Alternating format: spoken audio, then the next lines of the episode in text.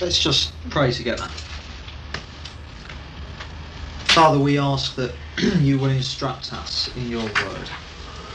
Father, we pray that you will make clear the things that aren't understood.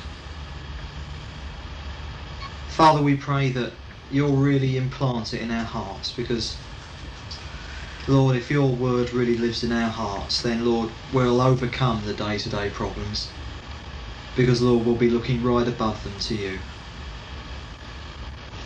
So, Lord, just anoint us now by your Holy Spirit because we ask it in the name of Jesus.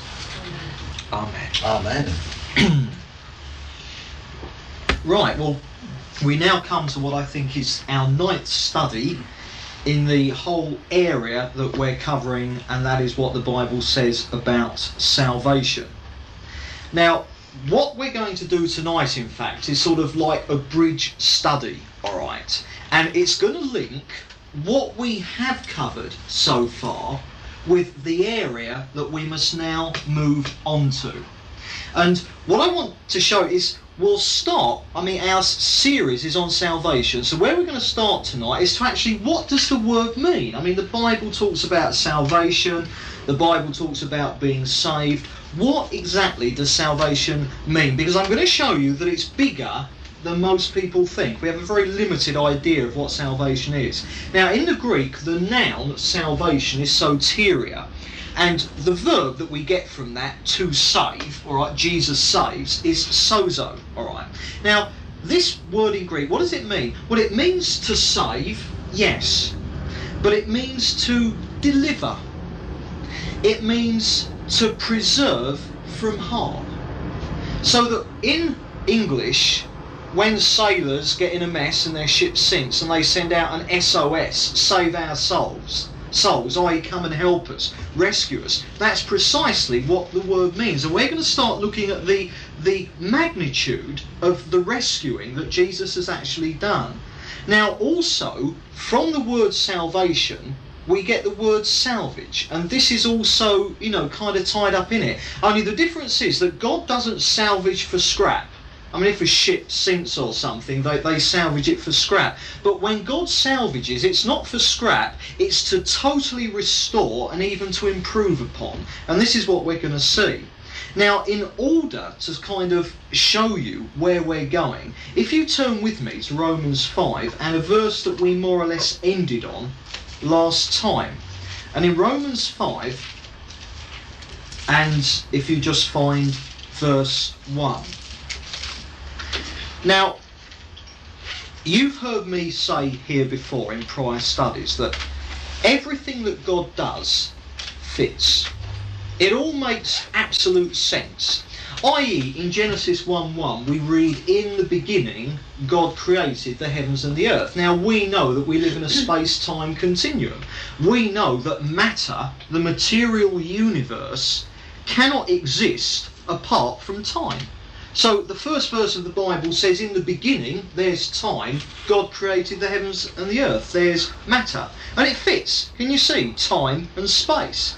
In exactly the same way, some time ago, we did some studies on the gifts of the Spirit. And again, I showed you that they fitted. The gifts of the Spirit were for people. Now, as people, we work in the areas of thought, word, and deed. And we saw that three of the gifts were to do with thoughts, three were to do with deed, and three were to do with um, word. And so everything God does fits. Now it's exactly the same with salvation. Because what I want to show you now is that we're going to move on in these studies and to start to understand that salvation relates to the past and the present and the future. We live in time and they are the three aspects of time. And that what we're going to move on to see is quite simply this that if we say as Christians that we have been saved, that is only one tiny aspect of salvation. And we're going to see that not only have we been saved, but that we are being saved and that we will be saved. Now, just read Romans 5, verse 1 and 2 with me. Therefore, and remember this was the verse we were on last time, therefore, since we are justified by faith, we have peace with God through our Lord Jesus Christ.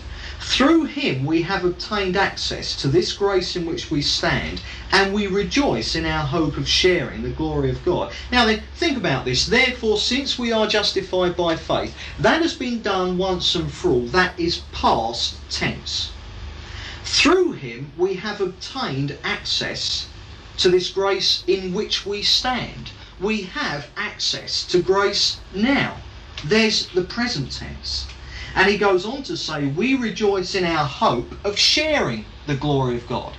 So in Romans 5, verse 1 to 2, we have salvation past, present, and future. And I want to try and bring this out. Now, in some ways, as thus far, all our past uh, teaching on this has prepared a foundation which we're now going to lay on. Tonight I'm going to lay another foundation for the teaching that we are going to move on to. And I want to do it like this.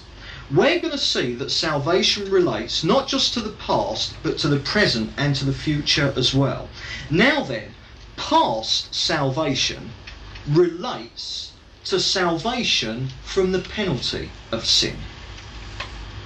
We're going to see, though, that not only is salvation past, it's present. And that salvation in the present tense is salvation from the power of sin. And that our future salvation goes even one step more. Not salvation from the penalty of sin, that's past. Not salvation from the power of sin, that's present. But in the future, what awaits us is salvation from the very presence of sin. Could you just repeat those three? That's right, I will. And there's quite a lot to put down, so don't ask me to repeat all this because you can get the tapes. I'll go over it again. Past salvation is from the penalty of sin. Present salvation, as we're going to see, is from the power of sin. And future salvation, which we will move on to even later in the course, is salvation from the presence of sin. Now, get the terminology. Past salvation, salvation from the penalty of sin in the Bible is called justification. Salvation, present salvation from the power of sin is called sanctification. And future salvation from the presence of sin is called in the Bible glorification. Now, this is all the ground we're going to cover in detail in later studies, but I want you to get an idea of where we're going. And also, we're going to be seeing that past salvation from the penalty of sin was through Jesus' death. But we're going to see that present salvation from the power of sin is not through Jesus' death, it's through Jesus' resurrection. And we're then going to move on to see that future salvation from the presence of sin is not by Jesus' death, not by his being raised again from the dead, but future salvation from the presence of sin is going to be by Jesus' return. And also, we will cover this. We will move on eventually to studies and referring to judgment, the judgment of God. And we will see that there are different judgments for different circumstances. And that in regards to past salvation, the world, because it's separated from God, is under God's judgments as sinners. Now, we are saved. That is past salvation. There is no judgment on us as sinners. But in regards to our present salvation, there is a judgment on us, not as sinners, but as sons, the sons of God. And we'll be seeing this judgment as it works in our lives. And in regards to the future, we're going to see as well that for us, one day in the future, at the judgment seat of Christ, there's going to be yet another judgment on us, and that will be a judgment on us as servants, our service to God through this life. Now, we're going to cover these all in great detail. Now, for the time being, first of all, let's just say quickly past salvation. All right, we're saying that salvation has a past tense, a present tense, and a future tense. Now, let's just cover quickly past salvation. salvation from the penalty of sin. This is what we've been covering in the last eight studies. All right, we're not going to go over it again except very, very quickly tonight. And I've already said that because we have believed on Jesus, we have passed salvation. We have been saved. And that this salvation, as we have seen, is what the Bible calls justification. Justification by faith. Now, because we have believed, that means that once and for all, we have been saved from any judgment by God as sinners. Our past salvation from the penalty of sin is once and for all. Alright? That is completely past. We've believed. We are saved in regards to God's judgment and the penalty of sin. And that can't be undone. But the way to think of it, alright, justification, justified, that it means this. Justified never sinned all right? Justified never sinned because god has declared us innocent. Now let's just very quickly just recap and look at a few scriptures just to see this. Go to romans 8 verse 1 and now we're strictly just a quick revision of what we've done in the previous studies. Romans 8 verse 1 there is therefore now no condemnation and remember in Greek the word for condemnation, judgment, damnation, it's all the same word. There is therefore now no condemnation for those who are in Christ Jesus. Past salvation, we are saved from the penalty of sin. Go over into Ephesians. And in Ephesians chapter 2, and first of all we'll look at verse 5. When Paul says, Even when we were dead through our trespasses, he made us alive together with Christ. By grace, you have been saved. Why? Because we're not dead in our sins. We were born again when we believed in Jesus. Go over into verse 8. For by grace you have been saved through faith, and this is not your own doing, it is the gift of God. Alright? Before God, we are justified. As I say, it's justified, never sinned. I've been declared innocent by God because I've believed on Jesus, the same with all who do. Move over into Paul's letter to Titus, which is after Timothy. You get 1 Timothy, 2 Timothy. Let's have a look at Titus, Titus chapter 3, verse 5. And it's speaking about God. He says, He saved us, not because of deeds done by us in righteousness, but in virtue of His own mercy, by the washing of regeneration that's been born again and renewal in the Holy Spirit. So there we have it. Because we've believed on Jesus, been born again, we have been saved from the penalty of sin. Now, what are the results of that then? Just go back to Jeremiah, and I just want to show you a few verses which sum up what that actually means for us.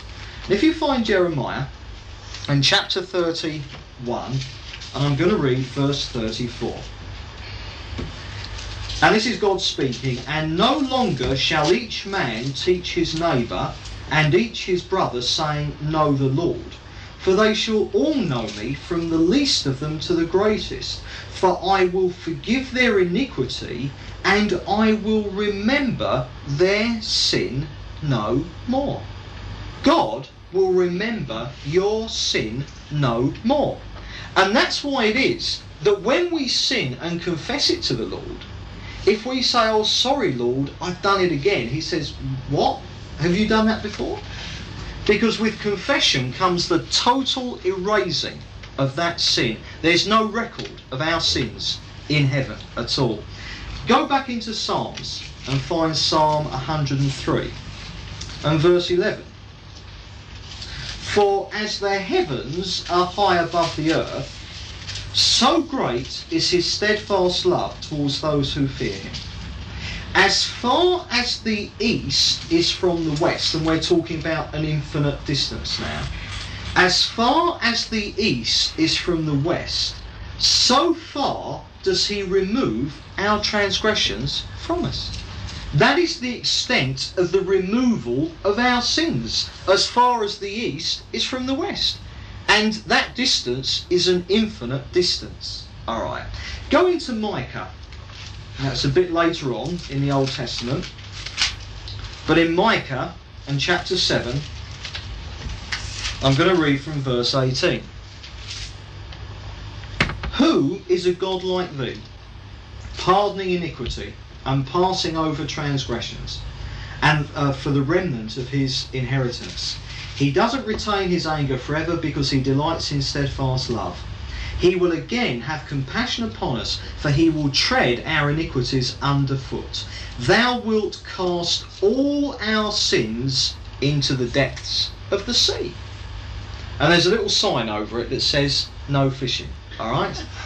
so therefore, we can see the completeness of our past salvation saved from the penalty of sin. Now go to Hebrews and chapter 10. Because I just want to show you quickly what I said earlier. The means of our past salvation is this. Hebrews 10 verse 11. And every priest stands daily at his service, offering repeatedly the same sacrifices which can never take away sins. But when Christ had offered for all time a single sacrifice for sins, he sat down at the right hand of God. The idea of sitting down being that he finished his work. When you finish your work, you sit down and relax. Now, the point is that Jesus, through one sacrifice, has dealt with for all time the question of sin. But notice, our salvation from the penalty of sin, or past salvation, was through Jesus' death. Because that was the sacrifice, the death of Jesus on the cross. So there is past salvation. But what we must move on to now is to see quickly our present salvation. You see, because the thing is this God is not what I call a half a job Harry. What God does, He always does properly. Now, the thing is this we have not merely been saved from the penalty of sin and that's it, lads. No way.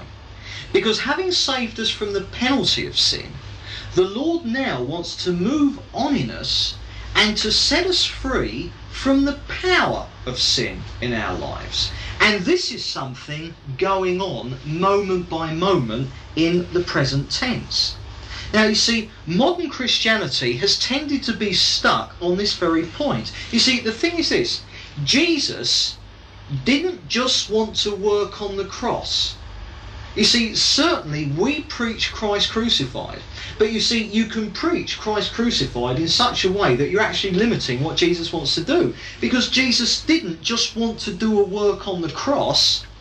Jesus, having done the work on the cross, now wants to do a work at this moment. Can you see? It's not just that he has worked on the cross, Jesus wants to go on working. See, Jesus died and when he did, he gave his life as a ransom for many, past salvation. But here's the thing he rose again from the dead. Jesus is alive. And whereas his death is over once and for all, his life continues. For instance, at the Lord's table, and I find this at some churches when I go, I often preach this to them, you know, communion, because I mean, wow, boy, can communion be bad in some churches. And that whereas it's true that when Paul teaches about the Lord's table, he says that we remember his death, and quite rightly, because it's by his death that we've got past salvation. But I often emphasise that at the Lord's table, we're remembering his death we're not attending his funeral. All right. But a lot of churches take communion as if it's Jesus' funeral service. Because in the same teaching that Paul gives in Corinthians, he says that we're remembering the Lord's death until he come. Can you see it's looking forward, the emphasis being that Jesus is alive now. Now what I want to show you is that having dealt with past salvation, we've centered on the death of Jesus. But as we move into looking at present salvation or sanctification, we're going to be homing in not on the fact that he died, but on the fact that he was raised from the dead and that he's alive today. Go back to Romans chapter 5 and this time move on to verse 10. And I want to show you where Paul emphasizes this very thing. Romans 5 verse 10. Now listen to this, is very important. He says, For if while we were enemies, we were reconciled to God by the death of his Son. Now that's past salvation, isn't it? That's justification. Being reconciled to God through the death of Jesus. All right? And Paul says, if while we were enemies we were reconciled to God by the death of his Son, past salvation, much more, now that we are reconciled, shall we be saved by his life. Can you see? Paul's bringing in another aspect of salvation here. And it's salvation not by the death of Jesus, but salvation through the life of Jesus. Because he's now talking about present salvation from the power of sin. So remember, past salvation from the penalty of sin, great, you're saved. But then God moves you on and begins to work in present salvation, i.e., setting you free from the power of sin in your life. And this is done through the life of Jesus. Go back into Hebrews. And Hebrews chapter 7. Forward. Forward. I meant to go back to Hebrews in that we had been there a few moments ago. Once again, I was misunderstood by my wife. Right? Okay, Hebrews chapter 7 and verse 25. And Paul says this Consequently, he is able to save to the uttermost those who draw near to God through him, since he always lives to make intercession for them. Can you see here the emphasis on this salvation? Because it's not past salvation, it's present salvation from the power of sin. The emphasis is on the fact that Jesus is alive. Now then, we have seen thus far in the course what the secret of salvation from the penalty of sin was, didn't we? We saw that the secret of salvation from the penalty of sin was not what we did. Salvation from the penalty of sin was because of what Jesus did. It was because Jesus died, not what we did. And what we're going to move on to see is that the secret of salvation from the power of sin is again not what we do. I'm going to demonstrate to you that you being set free from the power of sin in your life is not going to be through what you do. It's going to be what Jesus does, but not that he died. It's going to be because Jesus is alive in us. We were saved from the penalty of sin because Jesus died. But we can now be saved from the power of sin because Jesus is alive. His death saved us from the penalty of sin, but it's his life that's going to save us from the power of sin in our lives. Go to Philippians. and again, on exactly this same point, this is Paul speaking. Philippians chapter 3, we'll start reading from verse 4. Paul says, I myself have reason for confidence in the flesh. If any man thinks he has reason for confidence in the flesh, I have more. And then he goes on to say what a religious man he was. And then in verse 7 he says, But whatever gain I had, I counted as loss for the sake of Christ. Indeed, I count everything as loss because of the surpassing worth of knowing Christ Jesus my Lord. For his sake I have suffered the loss of all things, and count them as refuse, in order that I may gain Christ, and be found in him, not having a righteousness of my own based on law, but that which is through faith in Christ, the righteousness from God that depends on faith. Now, there, that is past salvation. But listen to this that I may know him and the power of his resurrection.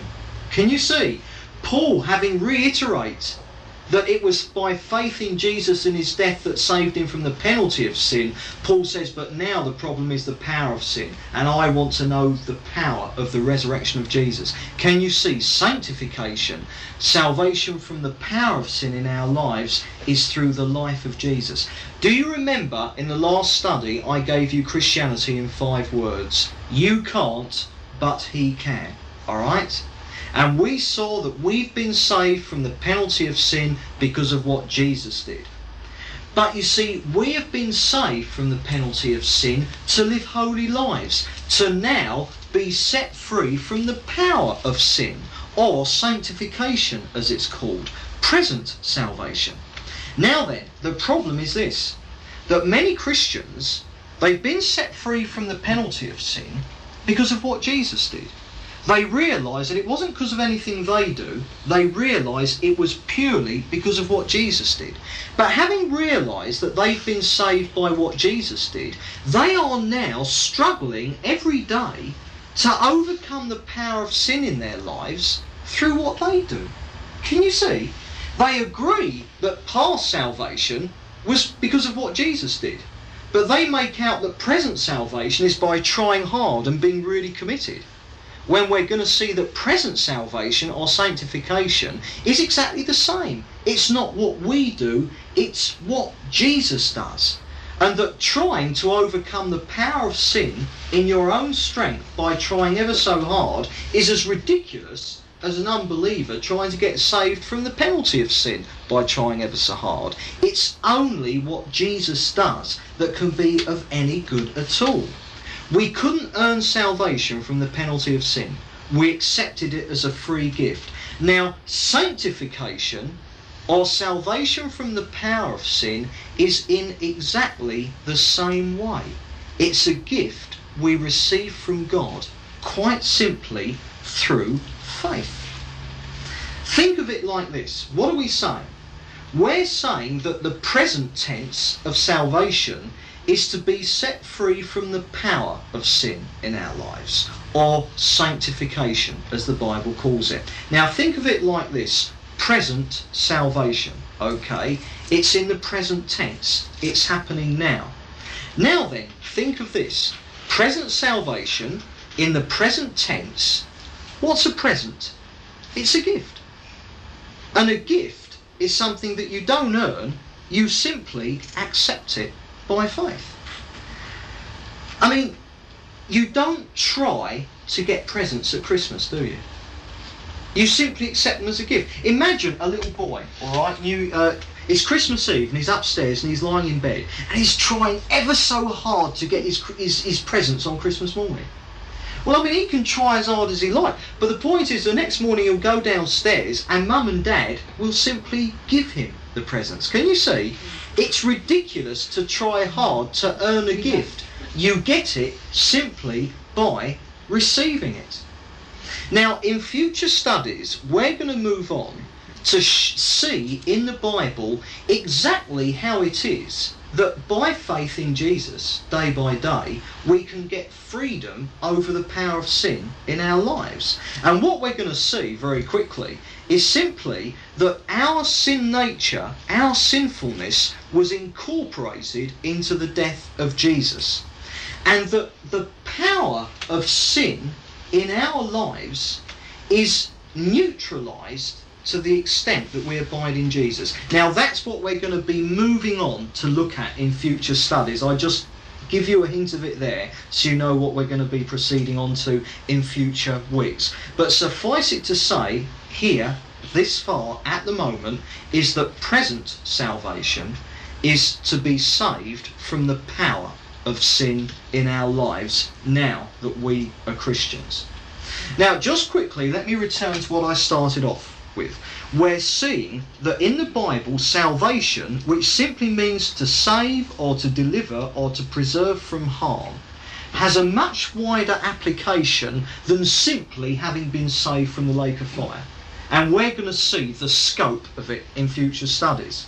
But what I want to do now is to just look at a few problem verses because now we understand this concept that salvation can mean to uh, free, you know, to save from harm in any sense. We'll look at a few verses which will make sense to you now. First of all, if you go to 1 Peter and chapter 3, and I'm deliberately picking verses that, that baffle people and false teaching gets put onto them. And in 1 Peter chapter 3 and verse 21, all right?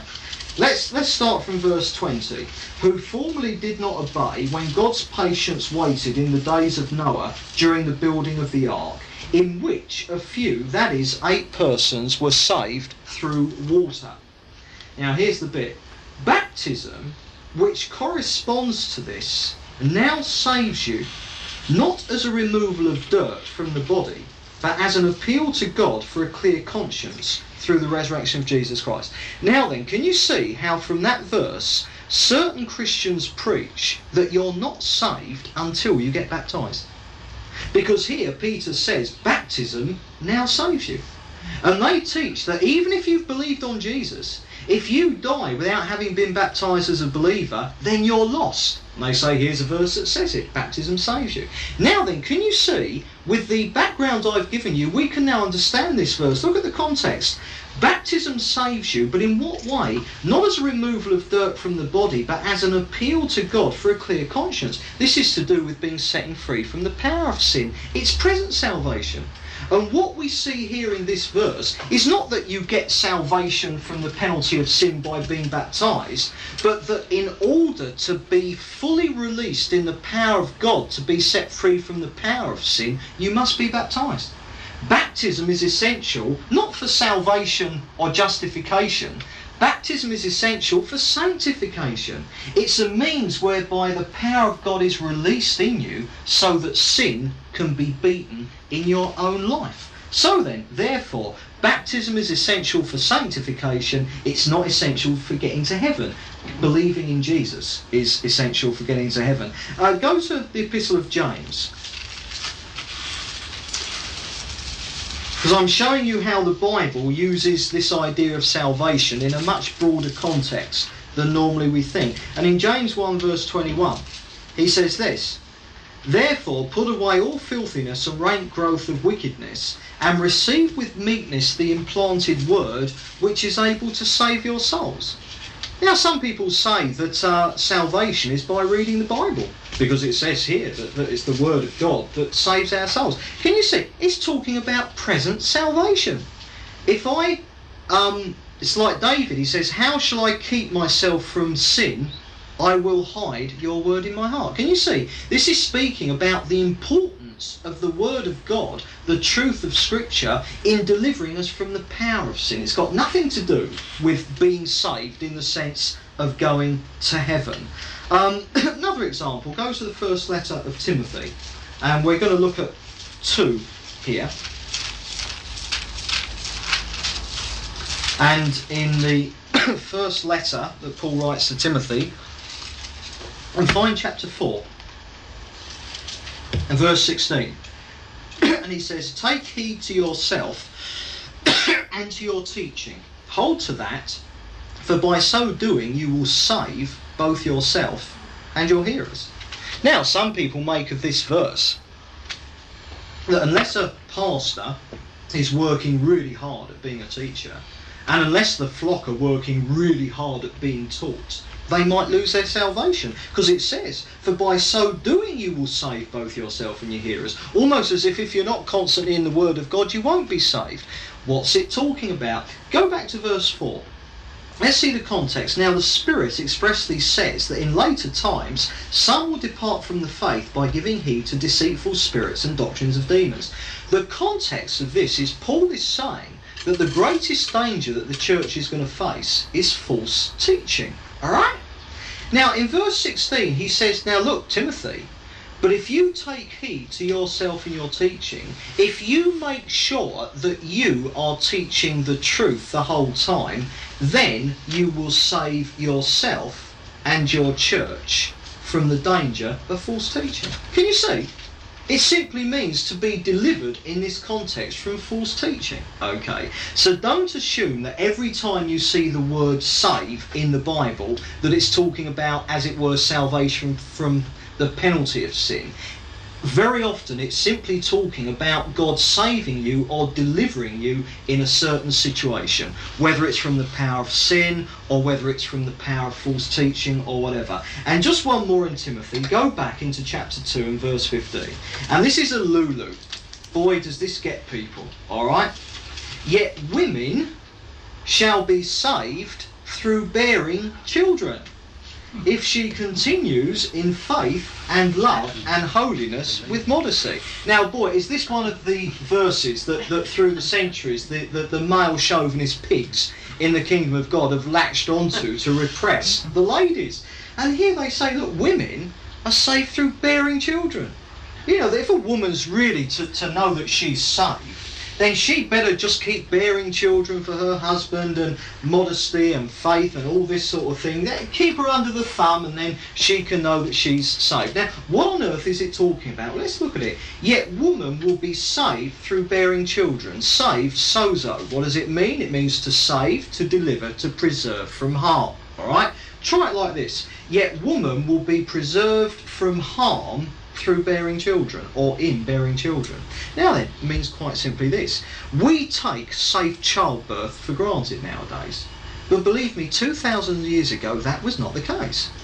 Stillbirths and children dying in birth and mothers dying as a result of bearing children because of infection was commonplace in the ancient world. Here we have a promise that assuming a Christian woman is continuing in faith, love, holiness, and modesty, i.e., assuming that any woman is in ongoing fellowship with the Lord and right with Him, here is a promise of safety when you have children. Can you see? It's as simple as that. You know, and yet, if you don't understand that this concept of being saved covers more than simply saved from hellfire, you're going to get into trouble but I'm just showing you here the various ways that this applies and it clears up uh, quite a lot of misunderstanding. Right, so remember, we've covered now, very quickly, we've looked at past salvation, all right, from the penalty of sin, justification, all right? We've had a quick dip into salvation from the power of sin, present, all right? And we've seen that that's sanctification, all right? Now, that is what we move on next for quite a few studies. And then, having come to the end of that, we move on to this one. And I just give you a little kind of glimpse of the sort of stuff to come. Because future salvation is going to be salvation from the presence of sin, all right? Or what the Bible calls to be glorified or glorification. And we will see in great detail that in exactly the same way that past salvation is by the death of Jesus, and that present salvation is through the life of Jesus, we're going to see that glorification, salvation from the presence of sin, is going to be through the return of Jesus. Let's just have a quick dip into this to get you all excited about things we'll be doing in the months to come. If you go back into Hebrews,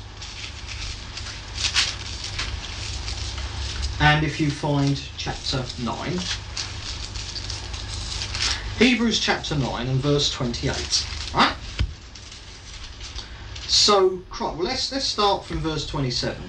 And just as it is appointed for men to die once, and after that comes judgment, so Christ, having been offered once to bear the sins of many, will appear a second time, not to deal with sin, but to save those who are eagerly waiting for him. Can you see? A future salvation when Jesus returns. Go back into Romans, Romans chapter 5. We've been there once, we'll go back there again. Romans chapter 5 and verse 9. We've already seen verse 10, this is the verse that goes in front of it. Since therefore we are now justified by his blood, much more shall we be saved by him from the wrath of God. Now there's future salvation. Can you see that? Much more shall we be saved from the wrath of God. And remember, as we're going to see, the wrath of God is all tied up with the end of the world and everything like that. And we'll be moving on to that area later on. And you see, what we're just taking a quick dippy dippy into at the moment is this that the day is going to come when God is going to judge sin totally and he's going to rid the universe of it completely.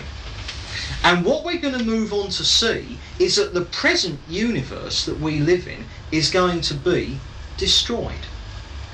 And when the present this world and the universe we live in now, when that has been destroyed and all sin with it, Satan and all the evil spirits and all the unbelievers, remember, we are immortal. When you die, you don't just snuff it, you carry on existing for eternity. But the unbelievers who died outside of Christ, along with Satan and the demons, they are the only causes of sin left. They will be consigned eternally to the lake of fire. So we have the destruction of the universe we live in now Satan, all the evil spirits, and all the unbelievers will be thrown eternally into the lake of fire. Now let's just see this, alright? If you go to Matthew 25, and this was a verse we did take a little look at last time. And in Matthew 25 and verse 41, we read this. This is Jesus speaking to unbelievers at the second coming.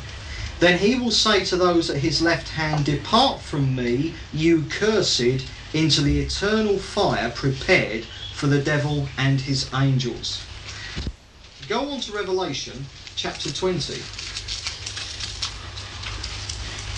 And in Revelation 20, verse 10, and the devil who had deceived them was thrown into the lake of fire and brimstone where the beast and the false prophet were, and they were tormented day and night forever and ever. Alright? Now there's the eternal judgment of the lake of fire for Satan and the unbelievers. Now go back into the second letter of Peter. Because remember, I said that the universe is going to be destroyed. 2 Peter 3 and verse 10 we read this But the day of the Lord will come like a thief, and the heavens will pass away with a loud noise, and the elements will be dissolved with fire, and the earth and the works that are upon it will be burned up. Since all these things are thus to be dissolved, what sort of persons ought you to be in lives of holiness and godliness, waiting for and hastening the coming of the day of the Lord, because of which the heavens will be kindled and dissolved, and the elements will melt with fire? Now, there we have the coming total destruction of the entire universe, the heaven and the earth.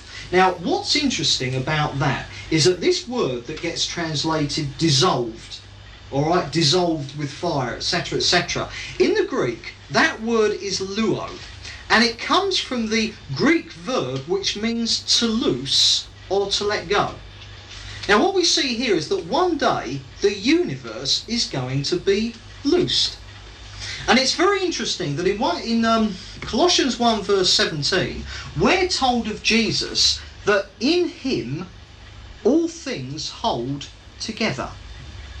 Now, since Einstein and uh, you know all the 20th century uh, stuff we've learned about physics and the atom, something very fascinating has emerged, and it's simply this: we know that all matter boils down to atoms, and atoms are made up of many, many different subatomic particles.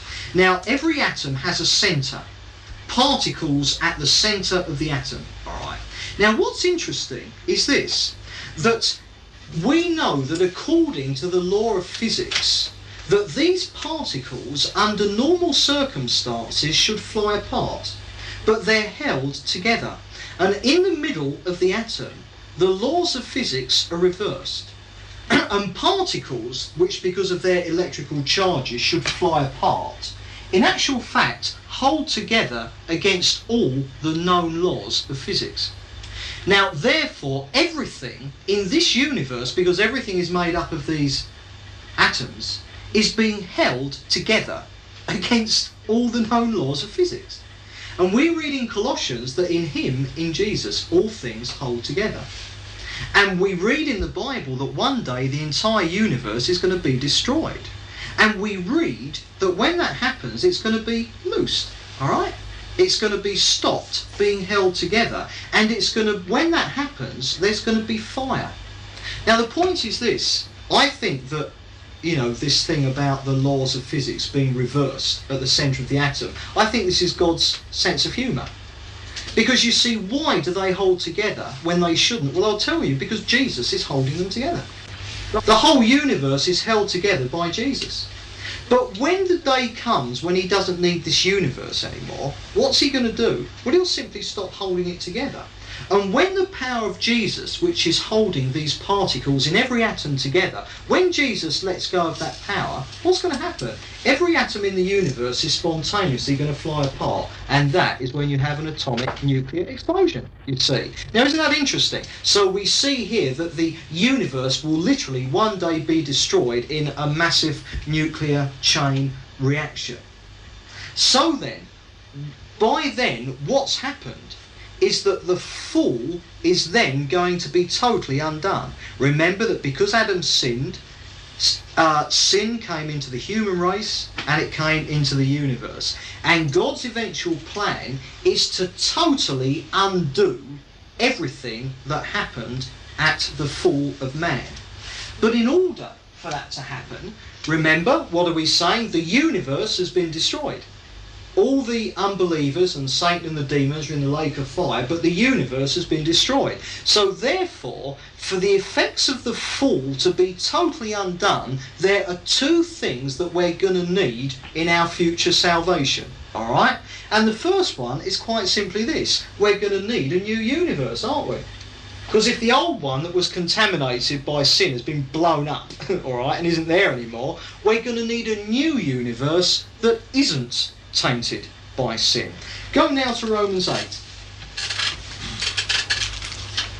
Remember, at the moment we're touching on future salvation, deliverance from the presence of sin. and in Romans 8 and verse 20, um, Let's just start in verse 18. I consider the sufferings of this present time are not worth comparing with the glory that is to be revealed. All right, so here the context is talking about the future.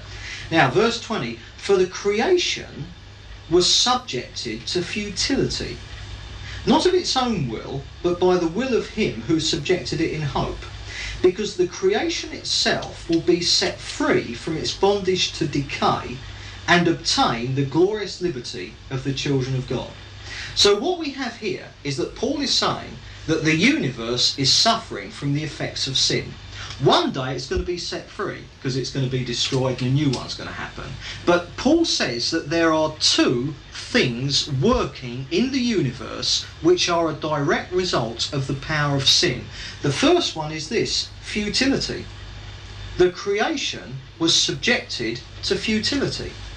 Now it's interesting because this Greek word futility is mateotes, all right, which sounds a bit like a Spanish matador, doesn't it? But mateotes, and what it literally means is this: emptiness as regarding results. I'll say it again: futility, emptiness as regarding results. Now, really, what that means is this: we're talking about emptiness, we're talking about aimlessness we're talking about purposelessness. The complete sense of what is the meaning to life. Alright? Now, isn't it interesting? Because I've often demonstrated to you that if someone says there is no God, which many people do, the logical result of there not being a God is that the whole universe is just an accident. It's just a chance accident. Now, if the universe is an accident, any idea of right, wrong, meaning, purpose to life are ludicrous.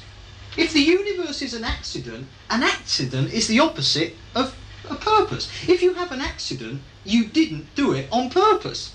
And if you did it on purpose, then you didn't have an accident. Can you see what I'm saying? So the point is that in a universe that has rejected God, the result of that is going to be purposelessness this feeling of futility. Now, that is exactly what we see in men and women. That's exactly what we see reflected in the universe in which we live in. This futility, this vanity, this sense of, oh, there's no purpose, and people out there struggling to find or make a purpose to life, and of course, they're not able to do it. And the result of purposelessness is despair. And if there's one word you can put on the age in which we live in today, it's the age of despair. It's the age when all the bubbles have been burst, when all the dreams have been shattered. We live in the age of futility, the age of despair. And it's built into the universe now as a result of the sin of Adam. But the second thing that Paul says, he talks about futility, but he says also set free from its bondage to decay. The second mark of a fallen universe is that it's decaying. Now, this Greek word decay phora. Alright? It means to bring into a worse or inferior condition. Alright? To bring into a worse or an inferior condition. Now, again, interestingly enough, in modern science today, there are two fundamental laws which govern all of science. These are fundamental laws which are accepted by all science, uh, by all scientists. They are proven fundamental scientific laws, and they are the first and second laws of thermodynamics. Now, I'm not going to get too involved, but I'm going to explain very, very simply. There are two a first law and a second. Now, the first law of thermodynamics is this it's the law of energy conservation, all right? And it simply states this, states this energy or matter can be converted from one form into another but can be neither created nor destroyed. Now we know that matter and energy are the same thing in different forms, but what we know is that energy or matter cannot be created, it cannot be destroyed. It can simply pass from one form into another. So what does this tell us? Well, if matter cannot be created or destroyed, that tells us that the universe didn't happen on its own. It's funny, the base law of modern science is the very law which makes it impossible for the universe to have happened on its own, alright? But the one we're interested in leads directly to that, and it's the second law of thermodynamics, which is the law of energy decay. And it's this energy continually proceeds to lower levels of utility, from order to disorder, finally reaching a state of complete randomness and unavailability for further work. Now, what it's saying is this that everything, the universe is like a clock that's winding down. All right? I mean, take the energy in the sun. Now, every day the sun is pouring out its energy, but most of that energy is lost for all time it's becoming useless energy. Can you see what I mean? It's just being wasted throughout the universe. Now, this is what it means that anything in the universe, given enough time, leave it to itself, eventually it will run down. It will become chaotic. And simply to um, to demo that, if you buy yourself a brand spanking new car, and if you park it outside your house and never touch it again, then in 10 years you have a classic example of the second law of thermodynamics because it's falling to bits. Can you see? It's decaying. Now, this is throughout the universe. And in actual fact, scientists know not only is the universe like a clock that's winding down, but the point is that left to itself, one day that clock will wind down completely until it isn't going anymore. And again, what is so interesting is that this tells us that the universe couldn't always have been here the universe couldn't possibly be eternal. At one time, the clock had to be wound up, up, which means we know the universe had a definite beginning. But eventually, the universe will die what's called a heat death, left to itself. Every sun will have eventually burnt out. All the energy will be so dispersed throughout the universe that there will be no heat, all there'll be is cold, dead matter one day, left to itself, the universe will die. This is what this decay in the universe is all about. So, as we have seen, because the old universe isn't any good anymore, and because one day it's going to be destroyed anyway, we are going to need a brand new one. Now go back to Peter, the second letter of Peter, and chapter 3, and verse 13. We've read the preceding verses about this universe being destroyed, but verse 13, but according to his promise, we wait for new heavens and a new earth in which righteousness dwells. Go back to Isaiah 65. I want you to see that all this is all over all the Bible, alright? Isaiah 65 and verse 17. For behold, I create new heavens and a new earth. And then over in chapter 66 and verse 22 For as the new heavens and the new earth which I will make shall remain before me, says the Lord. Okay? And go over into Revelation. Revelation chapter 21 Verse 1 Then I saw a new heaven and a new earth, for the first heaven and the first earth had passed away. So there we have it. There is one day going to be a new universe, and there must be if the effect of the fall is to be undone. So then, we need a new universe, but we also need something else.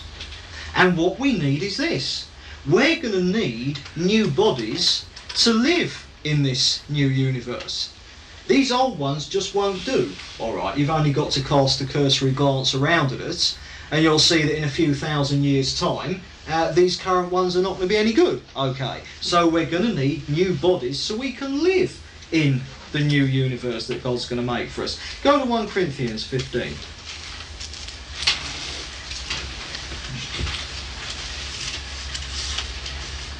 And 1 Corinthians 15, verse 35. And Paul says this uh, Some will ask, How are the dead raised? With what kind of body do they come? You foolish man, what you sow does not come to life until it dies. And what you sow is not the body which is to be, but a bare kernel, perhaps of wheat or some other grain. God gives in a body as he has chosen. He says, For not all flesh is alike, but there is one for men, one for animals, one for birds, one for fish. There are celestial bodies, there are terrestrial bodies, all right? And then he goes down and in uh, verse 43 he says, It is sown in dishonour, raised in glory. It is sown in weakness, it is raised in power. It is sown a physical body, but is raised a spiritual one. Now, basically, all Paul's doing in these verses, and remember, we're just dipping now into something we're going to look at great detail at later on in the course. But we're just seeing that Paul says that there are different kinds of body and that one day we are going to need a body just like Jesus got when he was raised from the dead. Go to First Epistle of John. First Epistle of John, chapter 3 and verse 2. Beloved, we are God's children now, but it does not yet appear what we shall be.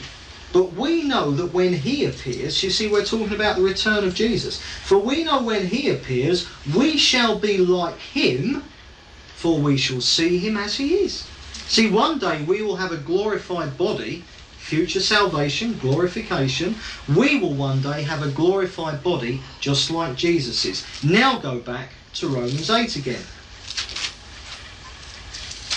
Romans 8, read verse 19 first.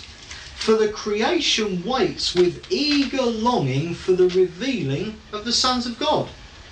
Now, we'll see in future studies that it's receiving the new bodies when the sons of God are actually revealed in all their glory. Go down to verse 23, 22. We know that the whole creation has been groaning in travail together until now. And not only the creation, but we ourselves who have the first fruits of the Spirit, groan inwardly as we wait for adoption as sons, the redemption of our bodies. So that one day we're going to see that we will have a body just like Jesus' resurrection body. A body that is beyond the limitations of space and time. Which means that the day is coming when, with Jesus, we will have a new universe at our feet because we will have bodies like Jesus's which are beyond the limitations of space and time. In fact, will be beyond all limitation of any kind, and the universe will be at our feet. You see, the thing is that sin should never have happened. When God created everything, it was never his intention that it be anything other than absolutely perfect. Sin was not meant to happen. But obviously, if God is to give creatures free will, then obviously there is the chance of sin, and God was perfectly aware of that. God gave us free will because He has free will, and because of man's free will, sin came in and wrecked everything. But of course, that didn't take God by surprise. He always knew that sin would come in and spoil everything. And of course, He had the answer for it before it ever happened. Because right from the foundation of the earth, Jesus was waiting to die on the cross to solve the sin problem. So then, the point is that by the time we get to future salvation, we're going to see that there's a new universe, totally untainted by sin. We will have new bodies just like Jesus's glorified body. And that we're going to see that then God will have, in reality, what he had always wanted. And it's this a bigger family where all the kids are just like dad. Just like dad with a universe to play in. Now, for some people, that might sound a little bit unspiritual. That that is our eternity. But that is what eternity is going to be. God will have his family. He will have his children who are absolutely like he is without sin in any way at all. And of course, all of us, I mean, if you've got kids, isn't it lovely for kids to have a big garden to play in? Well, God's not going to have a big garden for us to play in. He's going to have a big whole new universe for us to play in. And that we are going to be there with Father and with Jesus and with the Holy Spirit throughout eternity. You should still be in Romans 8. I want to read it again now. Now listen to what Paul's saying. We'll start at verse 18. I consider that the sufferings of this present time are not worth comparing with the glory that is to be revealed to us. For the creation waits with eager longing for the revealing of the sons of God. Go down into 22. We know that the whole creation has been groaning in travail together until now. But not only the creation, but we ourselves who have the first fruits of the Spirit groan inwardly as we wait for adoption as sons and the redemption of the body. But go back into verse 21 and get this. Because the creation itself will be set free from its bondage to decay and obtain the glorious liberty of the children of God. Now, can you see the basis of our lives in future salvation is this it's liberty. Liberty, freedom. Now, think of what Jesus said if the Son shall set you free, you will be free indeed. Remember, we are going to be glorified just like Jesus. What is one of the fundamental attributes that God has? I'll tell you, it's absolute freedom. God can do exactly what he wants when he wants. And throughout eternity, you and I, being glorified with Jesus, are going to be absolutely like Father. And because we are totally sinless, do you know what that means? Father can do what he likes when he likes. And throughout eternity, in glorified bodies, in a totally new universe, you and I, as God's children, will be able to do what we like when we like. And I put it to you that that is the child's dream. And I'll put it to you that that is what God always wanted. He wanted kids. He wanted a family to share everything he was and everything he could do with. And that will be our eternal future with Jesus, the absolute child's dream. But to suffice it for now, okay, just turn to Romans chapter 6. And what's going to happen now, as I say, this is kind of a bridge study to link what we've covered, past salvation, with what we're moving on to cover, future, uh, present and future salvation. Now, the next studies, the next phase or stage of this series that we're doing is going to be looking at present salvation, and we're going to look at sanctification, salvation from the power of sin. And then, when we complete that section, we then move on to the third section with a series of studies on future salvation, the last things, how the world ends, what our future in the end of the world, etc., etc. But just for the time being, Romans 6 and verse 22, just to, to bang home this point that I'm making, just to get across to you that salvation is past, present, and future. And in Romans 6, verse 22, Paul says this But now that you have been set free from sin, That's past salvation. Now that you have been set free from sin and have become slaves of God, the return you get is sanctification. That's now present salvation. So the return you get is sanctification and its end, future, eternal life. Now, can you see in the whole of the Bible, all Paul's writings and the rest of the Bible, we have this idea there that salvation is not just to be saved from the penalty of sin. It's much, much more. And next time we start to look in detail at sal- present salvation from the power of sin or sanctification, as the Bible calls it. And then after that, uh, the really terrific, exciting stuff as we move on to future salvation. But that will be in a few months' time. Right, we'll end there.